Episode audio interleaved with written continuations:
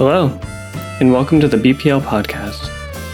My name is Josh, and this is the first episode in a new series focusing on local music. You're now listening to the song It Moves in the Dark.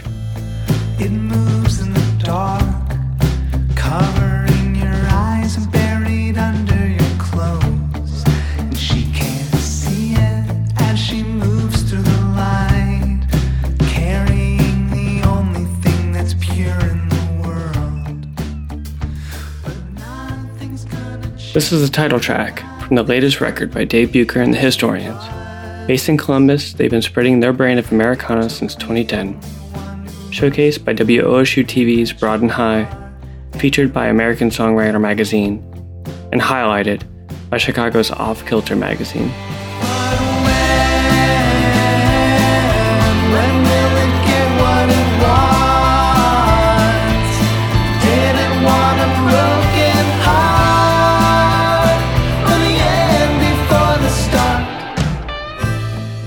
Dave, with his wife and bandmate, Leanna, took time to talk to me about their latest albums, creativity during COVID, and the future of the band. And without further ado, my interview with Dave and Leanna Bucher.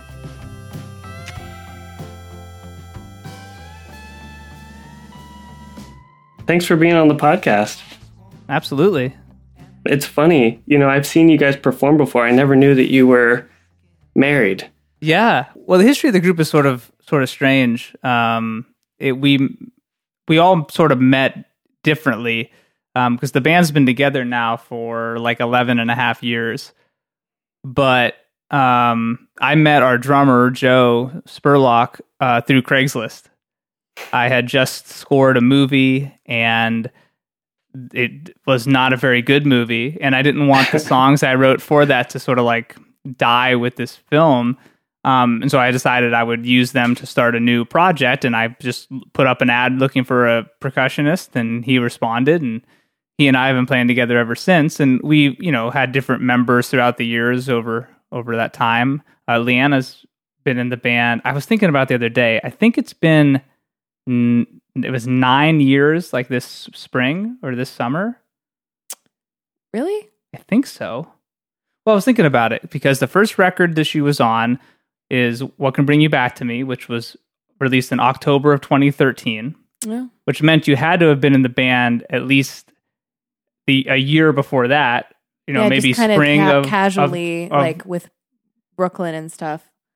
So I think it was like maybe spring of 2013, maybe when you joined with us. So that would make a little over eight years for and Leanna. I, I joined in kind of a weird way too, because um, you know, obviously we he and I were dating, and um, there was a there was another female in the band at the time who happens to be a great friend of mine now, which is awesome. But um, she, I think she was like sick one night, and I had come to their shows quite a bit, and I was like, well, I know a couple of the songs, like maybe I could just like fill in or whatever. And uh, and then it kind of was like, well, that was fun. And then we thought, well, how how cool would it be if there's you know two female voices here that we can sing together? And then you know that kind of launched my career in the band, anyways. yeah. That's really So- cool. Um, Yeah. So, well, and you have had so the the original drummer, the Craigslist drummer. I'm sorry, what was his name? Uh, Joe Spurlock. Joe. Okay, so Joe is still in the band now. s- still in the band. I mean, that's sort of how I, I mark time in terms of how long this band has existed. Um, because originally it was just called Historians. And so when Joe and I sort of formed the band, that was 11 and a half years ago. Now, again, Leanne has been in a really long time. Our bass player, Tim Jennings, has been in the band seven years. Um, we had another guy, Paul Valdiviez, who's a musician around Columbus. He was with us for like nine years. He's no longer in the band. Uh, and now we have a guy named Brogan Riley who plays guitar, and he's been with us now for about two years. Um, so it's been a little bit of a revolving door, but for the most part, it's been uh, the same people for the vast majority of that time, which I feel very lucky. Yeah. When when you change members, do you do you feel mm-hmm. like it's hard to keep a consistent sound, or is that something that you're not worried about? You're just like, oh, it's a new flavor in the group, a new dy- you know dynamic. Well, honestly, the consistency of the sound is I think the least of concerns when you're when you have people coming in and out of a band. The bigger thing is usually personality, because it's really it really does become kind of a secondary family. You, you you're you're sharing something pretty intimate, especially myself writing songs and sharing them with people. Those are the first people that hear them and contribute to them. So personality goes a long way with it. As far as the sound goes, I think we just sort of go with the flow.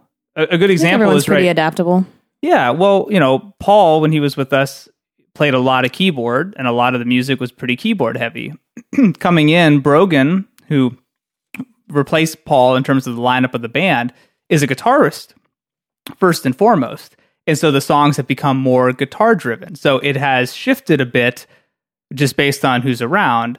Um, and that wasn't like a sacrifice one way or the other. It's just sort of like, okay, this is this is like the smorgasbord of instrumentation we have. And um, uh, personally, I think that's been a really cool, you know, focus for us. But that just came with like, this is the right person to be with us, and this is what we sound like with these five people.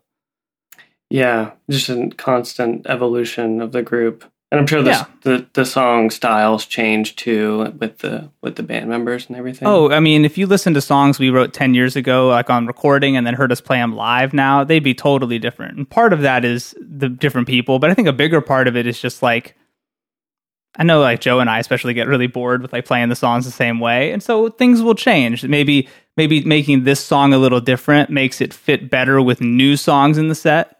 So it's more cohesive. Or there are songs, I'm thinking like On Your Arm, which is one of Leanna's favorites to play, which I wrote, yeah, probably 12 years ago. Um, it we hadn't played it for a long time because it didn't really feel like it felt right in the set. And then we brought it back recently because now it feels very appropriate to our more current batch of songs. So it's Mhm. funny how that how that happens. Yeah, and I rem- I know um, one of the most famous versions of like, oh, we just need to find good band chemistry is Ringo versus Pete Best, and oh, oh yeah. and I, I think it was John that said that Pete was a better drummer, but Ringo was a better Beatle. You know? I could see John Lennon saying that. Yeah. Yeah, yeah, which is tough for Pete, but great for Ringo. Well, Ringo Um, takes a lot of heat, but like, you know, he did have a singular personality that was unique in that band. Like he was the only one that didn't seem neurotic. Um, Yeah, when you have big egos like that, you need someone who's just gonna like play the drums. just play straight beat. Exactly. Yeah. I, I was reading um, Geoff Emerick, who's like their audio engineer for most of their recordings. He wrote a book a couple years before he died called Here, There, and Everywhere. That's just like his memories of recording the Beatles. And he talks about like early recordings. I can't remember what song it was. I think it was maybe Love You To. That um, they were tracking all the instruments, but but Ringo is just playing maracas, and he said it was just really weird because he was just sort of sitting on the floor like shaking it, but he always seemed like totally content, like oh, this is fine. I'm in the greatest for the band in the world, so yeah, like it's cool. yeah. So- That's really funny. With this track, which is the title track of your latest full length, Yeah, um, it has this amazing vibe to it. Um, Thank you. Can you can you talk about what inspired you to write this song? yeah. Well, instrum- as far as the instrumentation goes, um, there's a Tom Petty and the Heartbreakers song, and, and the title of the song is coincidental to this one. It's called "Straight into Darkness." Um, that didn't inspire the words at all, but there's something about that song to me because one thing that he does in that song as a chord progression is he he holds back the. This is going to be a little music theory here, but when we talk about a, uh, a key, you have a tonic or the one chord, the first note of the scale, and the chord that that is built on. So if you're in the key of C, which this song is in, C major is the one chord, and that's like your foundation. But my goal was to start on the minor chords within the key and reserve that feeling of landing on the one chord as long as possible so that the chorus sounds like a- an arrival. If you listen to that song, that Tom Petty song, the chorus to me sounds great because it finally like it opens up. And that was sort of the goal with that. Um the the palm muting and stuff is pretty heavy in that song. I think that comes from the fact that I grew up playing like metal And so I Mhm. do a lot of palm muting, which is sort of weird in our style, but uh, it's just how I learned like playing like punk and, and metal growing up. Um, and then the harmonica was like, you know, the song needed something that didn't feel like the obvious thing. Uh, and that's where the harmonica came into play, mixed with the guitar, um, which I think is really what gives it that vibe. It's that slide guitar and the harmonica, which was kind of like, you know, it wasn't super planned. It just sort of kind of came together as we were building it. Yeah, it kind of has this um, this uh, rhythmic kind of with the palm mutes you're talking about. Just it, it's more percussive, like the Mhm. guitar is more percussive, but you have this harmonica kind of like over top of it with maybe a slide guitar too Yep. on there, um, which is really you know it's really nice. Yeah, it's, Um, it's really thick sounding. Like there's there's Yeah. layers of electric guitar palm muting, there's acoustic guitars palm muting, and then there's the way that Joe plays the drums. And we spent days dialing in that snare drum sound to right where we wanted it, um, and it led to like this really thick sound. I don't know what what do you remember about that song? Instrumentally, Yeah. or or anything, or lyrically, or uh, I remember rehearsing you, it for the first time. you've first got the time. story about about about lyrics on it. Yeah, lyrically, and I, I've talked about this in some other interviews we've done, and I think I was a little bit more um, candid about it. Let me speak vaguely. Um, okay. I had a friend who I, I knew very well, and I hadn't really seen him in years, and he was always somebody that seemed to me like he he he was married. I was in his wedding, and and I knew him for a long time. He and his wife, and their relationship just seemed very strong to me. And then I had seen hadn't seen them in years, and then I heard from a friend of mine that um he had had some infidelity issues while she was pregnant with their first child.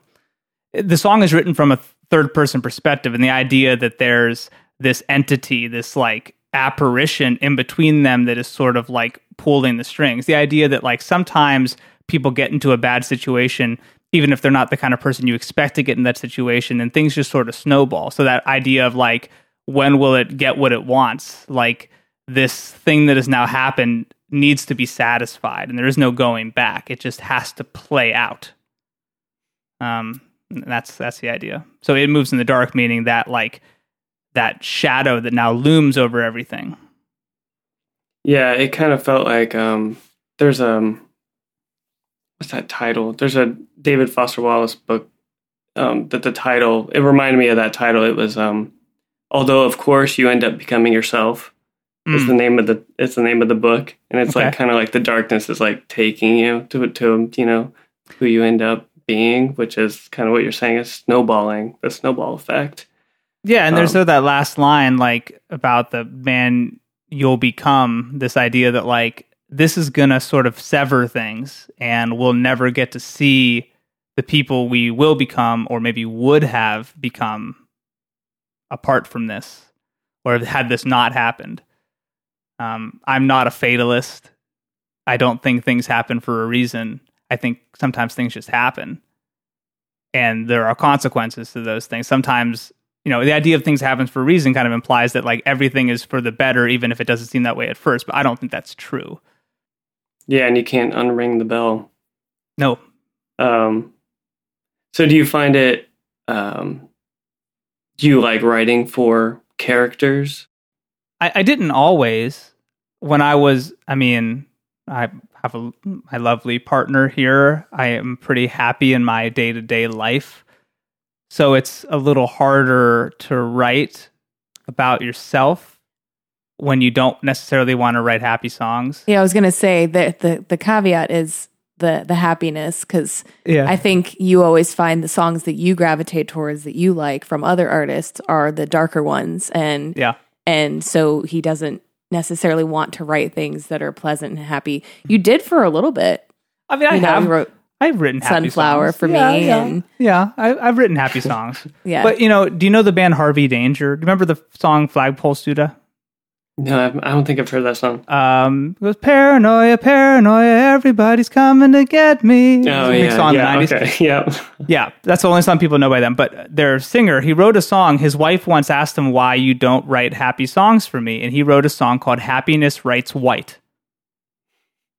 The idea that you could, if you wrote it on paper, you wouldn't see it. It was just the idea that like I don't want to write when I'm feeling happy. I'd rather spend time with you. Writing for me is cathartic in other ways. So I wouldn't waste my time writing a happy song because that's basically what the song's about. Um, and I, I kind of gravitate towards that idea a little bit. Like I don't, I'm not drawn to happy music. I'm usually not drawn to happy film or I just just not. I I'm know. literally the opposite too. yeah, not not so much with music. I mean, it's it's not like every song we we write is super dreary. Sometimes Yeah. the lyrics are, but it's more like a Smiths tune where it's like, of course, Morrissey wrote the lyrics, so they're gonna be super sad. But Johnny Marr's music is more up tempo, and that's more of what we do. Where it's like sometimes that dichotomy is nice. Like The Cure is really good at that. It moves in the dark kind of is really depressing, and the music also feels that way which is funny because some friends of ours hired us to play their wedding in September.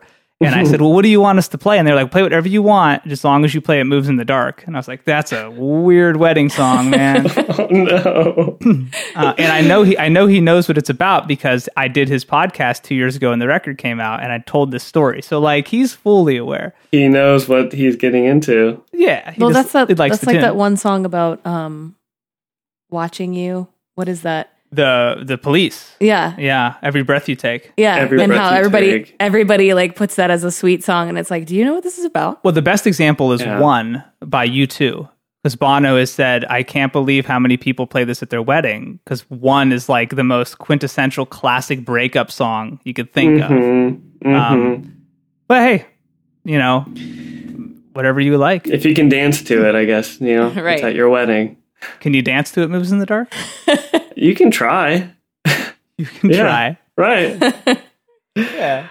So Well, you know, another song uh, off the off the record that I, I picked out, kind of, kind of as you were saying, where you know I listened to it and I was like, oh, I, you know, this is kind of an upbeat tune. Is Joanna, and and then I read the lyrics and I was like, oh.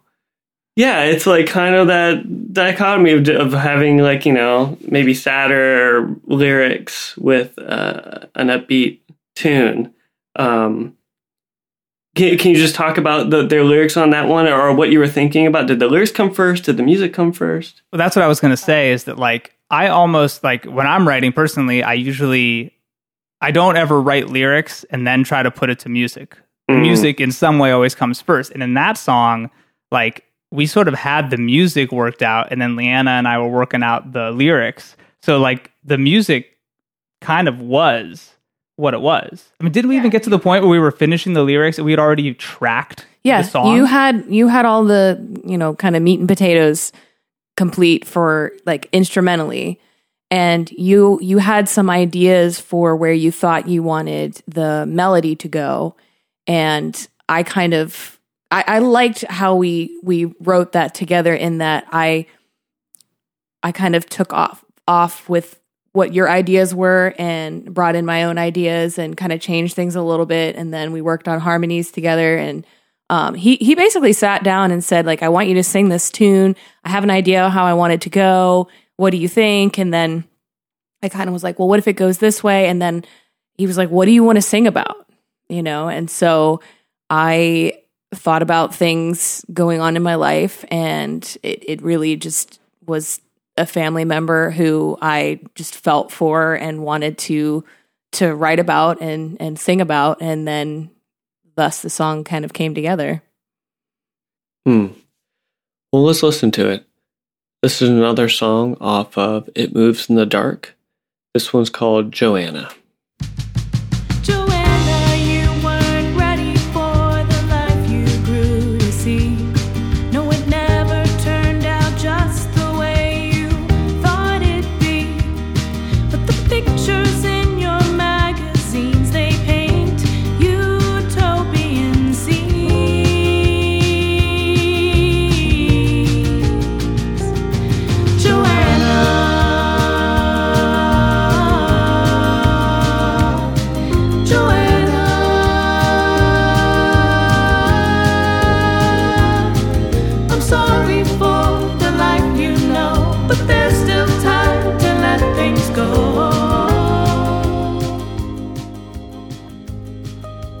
typically how how we work is that like I'll have a song in a very bare bones way. Like when I bring it to everybody, I don't want to have thought too much about it because I want it to go wherever everybody wants to take it. Um, and usually I actually write on the piano more than I write on the guitar. One because I like to look at everything linearly. It, helps me think about the the arrangement more. But also, if I come in not really knowing what I'm going to do on the guitar, well, then we're all coming in sort of like, okay, here's like the skeleton, but we all have to put the meat on the bones. But with mm-hmm. Joanna, it was one of the last songs I think we wrote. I mean, the very last song we wrote, I think, was I'll Leave It Alone. But Joanna was mm-hmm. one of the last ones to the point, like I said, that I think we had actually, like, Joe and Tim and I had recorded the basic instrumental track before we'd even finished the vocal writing it. And it was because when you get that deep into a record, you kind of get a sense for, like, well, okay, I sort of can imagine the track order. We we need a song here, and I can kind of get a vibe for like what kind of song it you know it needs in terms of like the rhythm, the beat. Um, but in this case, I mean, a lot of the lyrics, a lot of the melody. I mean, that was that's Leanna, um, and that was un- that was unusual for us. Um, lately, with new songs, we've actually been working together more in that she's been kind of editing a lot more. Yeah, I'm kind of the sounding board. Like he'll have an idea and you know say, "What do you think of this?" and and I actually like to work that way. I'm not good at all with in any art form at just pulling something out of thin air. I have to have a reference or something that's started and be able to manipulate or change or edit or fix or whatever. Um, and so that has worked out a lot, at least from my perspective. Oh yeah, Um, no, no, and, and enjoyment in the writing process is when he comes to me with an idea and I'm able to kind of say, well, that that lyric sounds kind of weird, or I, what do you mean by that? And can we say it in a different way that makes a little bit more sense? Um, She's also great with harmony because she'll do things that are very unexpected. The best example I can think of is um, In the Black, which is on It Moves in the Dark. The chorus harmony is like always sticks out to me the way that she sings the chorus. But like I would have never done that. And that was like what came naturally to her, but it's kind of an unusual move. But you know, my brain would have been like, okay, I'm on the third of the chord. Well, then the harmony starts up in the fifth. And she did more of like a walking pattern. So it's those mm. sort of things because, you know, anybody who, who writes, you, you start to get into patterns and it's hard to like break out of those patterns. So it's helpful to have people that can go like, okay, you've done that before, or this could be better, or "Nah, I'll try something different here. Um, which is why I try not to go too far because I know that everybody's going to make it make it better, make it different. So you guys released an EP uh, during the pandemic, and there's five. It's a cover EP, just all covers. Um, and there's five covers, and there's five people in the band. So did you? Um, did each member of the band pick a cover to record? Yep. Who picked Destination? that was me. Oh man, love that song. Yeah. Yeah, Brogan had mentioned it like a He- year yeah, before. he Like we introduced should me to maybe the- cover this. Well, he introduced me to the song. He's like, I really like this song. You guys should hear it. And I listened to it. I'm like, oh my God, I love this song. And so he and I would talk about it every once in a while, like, oh, this is such a good tune. And then when we brought up the idea of doing, I'm like, I want Destination. Like, I want that one. that one's mine. Yeah, that's cool. And Dave, which one was yours? Mine was the the Killers song. Okay. uh, smile like you mean it. Uh, that was because so the the way this all came about was that Leanna and I started doing some live streams from home at the beginning of the pandemic, and one of those performances, I just happened to do smile like like you mean it. I was listening to that song that day, and I just started learning it, and thought I'll just do this song, and it was really fun to do. And so I kind of like threw out the idea of like, hey. Like, why don't we record this tune? Because it'll be good practice for us to get better at home recording. Some of us have a lot of experience with that, some less so.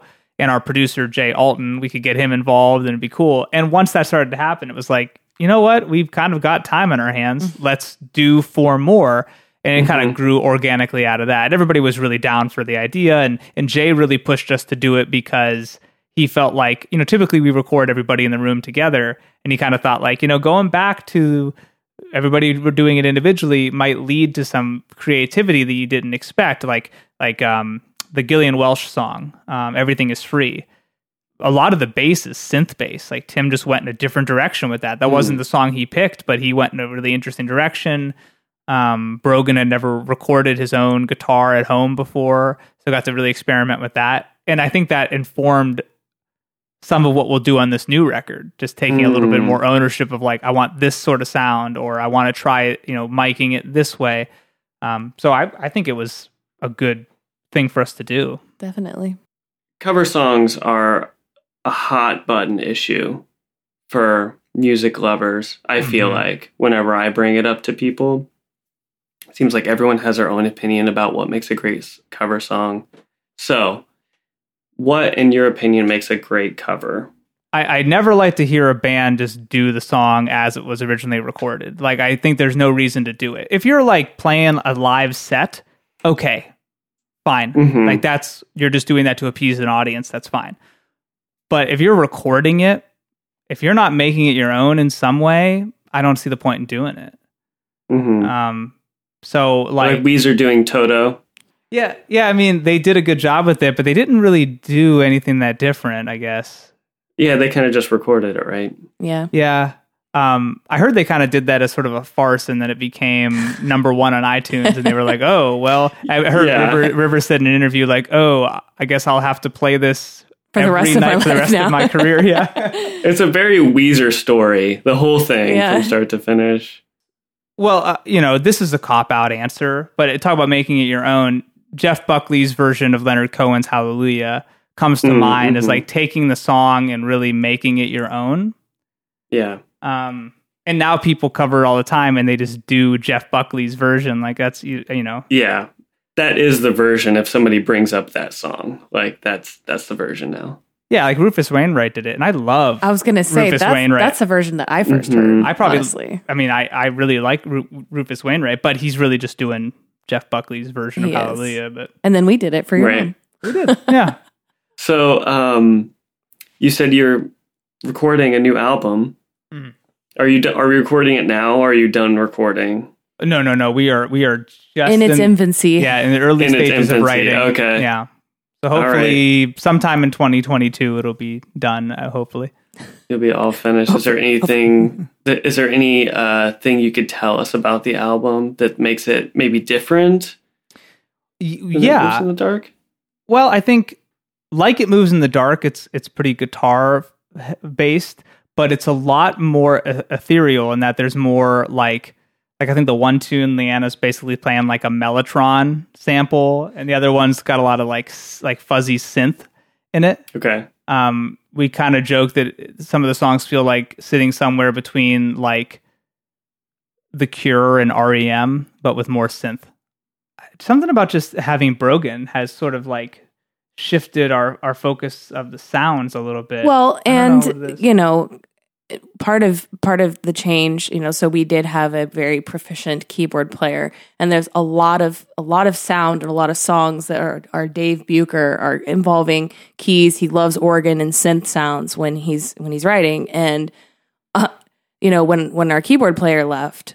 A lot of that stuff, especially when we're performing live, kind of fell on me. And I'm not a proficient keyboard player by any means. And I have a lot of anxiety about it because I had, you know, huge shoes to fill. And so we've had to make new arrangements of things, um, old songs and new, to fit better on what I'm able to actually provide instrumentally.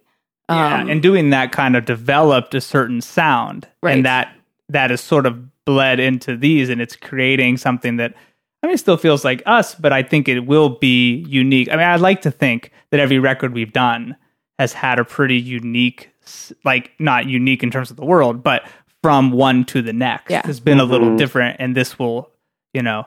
It's no return to form or anything. It's definitely going to be something a little different. It feels like a Killers record as it's coming together hmm not to reference the killers again, but I don't know. We're it's really early. It's early to tell. Okay, last last question because I know you guys have lives to live and things to do. Oh, you're you're okay. We, we like to talk about this stuff, as you can see. I know. I really appreciate you sitting down and uh, hanging out with me for a bit. So, what what are some great albums that you're listening to right now? or or books that you're reading, movies you're watching, TV shows. Um, well, I'm reading Jeff Tweedy's new book called How to Write One Song. That is basically, I'm, I'm, I'm halfway through it right now. Yeah. yeah, I am. Too, I just got to part three, so I guess I'm two thirds of the way through. And it's basically, I don't know how you would describe it, but it's basically, it's not really about writing one song. It's basically his vantage point on creativity, and he gives some some tips. And the tips are cool, but I'm taking more from it like his approach and his thought process. I love that he says he talks about how some artists do the thing where they're like, "Oh, I, I didn't even write it. It was like I was channeling something," and he thinks that that's like complete garbage. that like it's all Mhm. about how hard you work, and you you work and you you work. It- It's nothing about like channeling. It basically, it's like it takes it away from you. That's a cop out. Like um, sometimes you get lucky, and that's good. But you know, and I like I responded well to that. Yeah, and he kind of lays it all out. Um, lays it all out there, like, uh, you know, here's my here's my schedule for every day, basically. Yep. And it's like, oh, I try to be creative for a couple hours, and then I go for a walk, and you know, so it's not like he's like, you know, working at the railroad or something, you know, for eight hours a day Yeah. or something like that. But he's just, just somebody who it's his job to be creative. Here's how I deal with that. Well, if you're halfway through it, you're about to get to a section where he talks about writing as a character. Oh, And- interesting. Okay. Yeah, and he says that like there's that old adage from Woody Guthrie, because Woody Guthrie famously said, "Write what you know." But he says like we're not all Woody Guthrie. We didn't all live through the Dust Bowl. Like if you're a Woody Guthrie, you have life experience, and you're Woody Guthrie. Um, What about you, Lana? What, what are you listening to? Um, yeah, I don't do anything. Um, Just doom scrolling all day. yeah, pretty much. No, um, yeah, no, the existential doom is is terrible. I don't know what watching wise. I I like to get comfortable in what's familiar, and I like to pull up shows that we enjoy. So like we'll watch New Girl and Parks and Recreation and um, just feel good shows that. And he'll be like, Mhm. "Let's watch this really horrible like murder documentary." And I'm like, I want to put on Parks and Rec because it makes me feel happy, and oh, I already feel like dead inside all the time. So like, I want to just feel a little bit of light and happiness for a while. So that's kind of usually what happens with us. well, we balance it. I mean, I think during the pandemic, especially watching things that were familiar, things that were comfortable, was really helpful. But at the same time, I got a subscription to Shudder so that I could get all of my horror movies and things. yeah, he watches that after I go to bed. So I was going to say, you know, if you're anything like like uh, me and my wife, our Venn diagram of things we can watch together is a kind of a small sliver in there of like old old move old Hitchcock movies, you know. And uh, Mhm. other than that, we're just on separate screens usually. It, I think that's similar for us, except that like, and you probably say the same thing. The that thin connection of the Venn diagram is like stuff that I like love the most. Thanks a lot for uh, hanging out and being on the podcast.